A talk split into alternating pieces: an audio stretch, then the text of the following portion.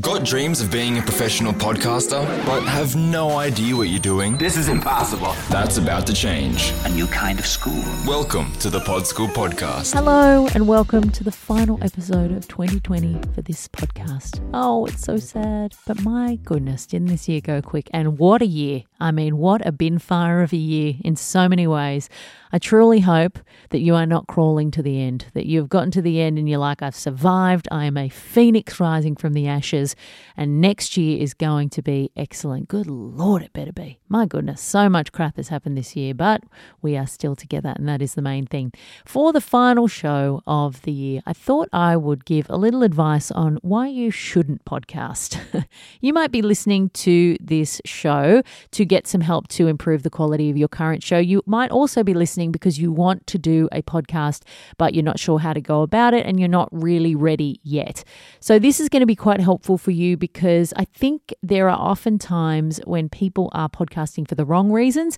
And in my opinion, that's usually a recipe for failure. And I really don't think that you should jump into podcasting unless you are fully equipped and ready. You don't need to be an expert in the space by any means, but that's what this show and my online podcasting course is all about is making sure that you have a realistic expectation of what is expected and involved, and also that you've put some real thought and effort into your ideas so that you've got a great chance of success. Because there's nothing that sucks harder than jumping into something you're really passionate about and then it doesn't work, and then you think it's my fault. It's not your fault. Sometimes you just haven't done the due diligence, which maybe means it's your fault, but there is light at the end of the tunnel.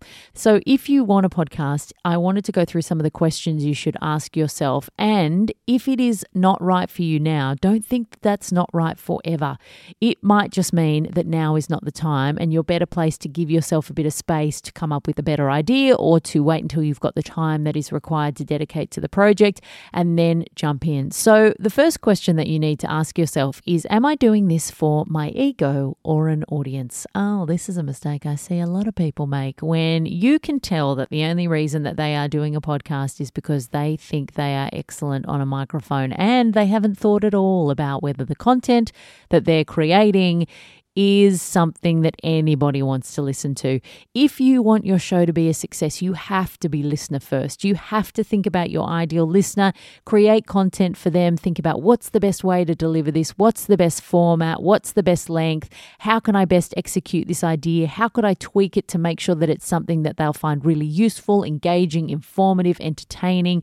It doesn't need to be something that somebody's going to learn from. It could just be something that is a comedy podcast that just gives them a laugh. But but they have to be getting something in exchange for their ears. If you are just doing it because you think this is the way to get famous, ooh, I would pull the reins on that idea and back the old horse right up because it's going to be a long wait until you get to that point. To be famous and to be successful in podcasting, you have to have an audience, and that means that you have to be creating content that people will actually want to listen to. So that is so important.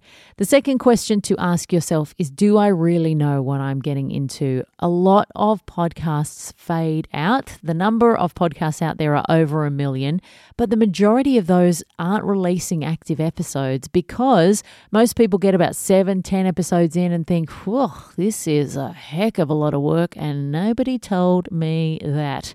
So, again, this podcast and my online podcasting course is all about setting you up to have a real understanding of how much time it takes because podcasting isn't just sitting down in front of a microphone for however long your episode goes for. It's about preparation, guest booking, research, editing, cutting up all your stuff into social media content, sharing your content consistently. You have got to chip away at it really, really consistently. Turn up every single week. Make the appointment with your listener that you said you were going to make. And over time, you will build an audience and a community that you might one day maybe be able to monetize. But to get to that point, my goodness, you've got to dedicate a lot of time and effort. Some of the shows that I've done would take me five hours just to edit. So, a lot of podcasts, you will be spending over 10 hours of your week if you are doing things properly to really get it up and happening, and probably significantly more than that. So, it's not a I'll shove this into two hours before I go and get drinks on a Sunday kind of project. You have to be really committed and understand exactly how much time this is going to take. And that might mean that you need to readjust your expectations or wait until you can kind of have the time to do it. Or alternatively, maybe batch record episodes ahead of time and then get to a point where you've got enough in the can that you can release them so that you can make that weekly appointment with your audience because that's really important. The next question is Am I doing this because I think it's a way to make money? Ooh, if you are thinking, I'm going to start a podcast and leave my job, ooh, don't stop. Delete on that letter of resignation because it takes a long time to monetize a podcast and it is not easy. You have to have an audience for a start. That is what you are monetizing an engaged audience that loves your content. That does not happen overnight. That takes a lot of community building, a lot of sharing your show, a lot of promotion, a lot of turning up and delivering high quality content consistently. It is not an easy task. And then finding sponsors, keeping sponsors, making sure that you get that balance between sponsorship and content right. All of the stuff that goes into monetization is a lot of work and it is not a simple thing to monetize a podcast. It is more likely that it will be a passion project for you and it might have other benefits that are content and creative related, but money is probably not going to come from your podcast. Not because I don't think you're excellent, but because it is the minority of podcasts that are making money, definitely not the majority. You can absolutely monetize your podcast for sure, but if that is the main reason you're going into it, then that's problematic. You have to really be passionate about the content, know you've got a great idea that will serve an audience and then money is the cherry on top because the content needs to be the thing that's driving you. And then everything after that is a bonus. Finally, the question I would ask is Am I doing this because I think I should? The podcasting bandwagon has been rolling through town for a while, and everybody thinks they need to jump on the back of it. I have a lot of people come to me wanting to create a podcast, and they either don't have an idea, the idea is just that I want a podcast, and that's never going to be a success because you need a really solid idea to connect with an audience and to make a show that makes people want to come back. But also, sometimes people will come to me with an idea, and my response is that is better as video. Not everybody has a great audio idea. Some things can turn into audio beautifully and can make a brilliant podcast. Sometimes you can have a great video idea and you can change that and shuffle it to make it a great podcast idea. That is possible as well. But think critically about the idea that you've got and work out actually, is this a better video series? Should I do this on Facebook video? Should I do it on YouTube? Is there another way to do the content that would suit the content better? Because ideally, you need to think about what best serves your content and what would be best for your audience.